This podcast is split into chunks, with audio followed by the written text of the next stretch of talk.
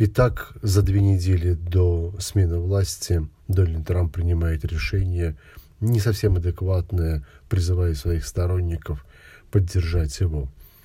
Почему? Зачем? На самом деле очень простой ответ на вопрос, потому что наш мозг рассчитан на двухнедельные принятия решений.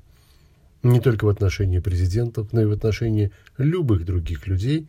Две недели тот срок, за который мозг принимает окончательное решение.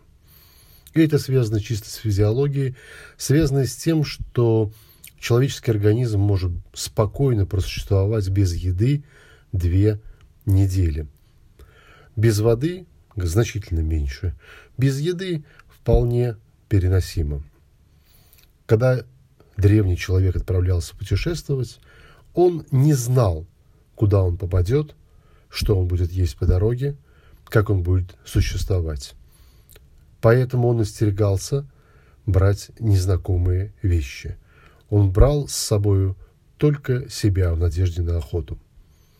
И ему нужно было дойти до тех мест, которые ему знакомы, или до племени, которое его накормило.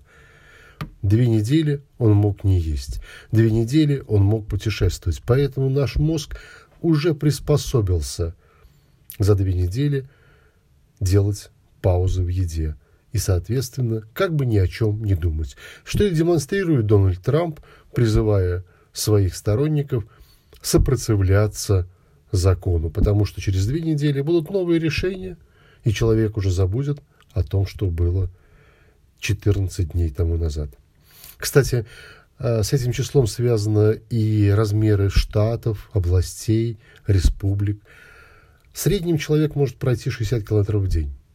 Это нормально для здорового, хорошего организма.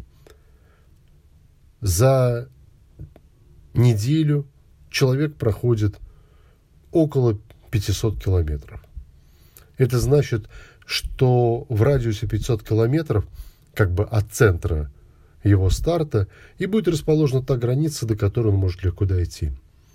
Если вы посмотрите на современные карты Соединенных Штатов или других э, европейских государств, вы увидите, что радиус 500 километров вполне приемлем для границ областей. Неделя хода туда, неделя хода обратно. Ну что ж, посмотрим через две недели, как изменится ситуация. Главное, самим не забыть, что наш мозг рассчитан на этот срок.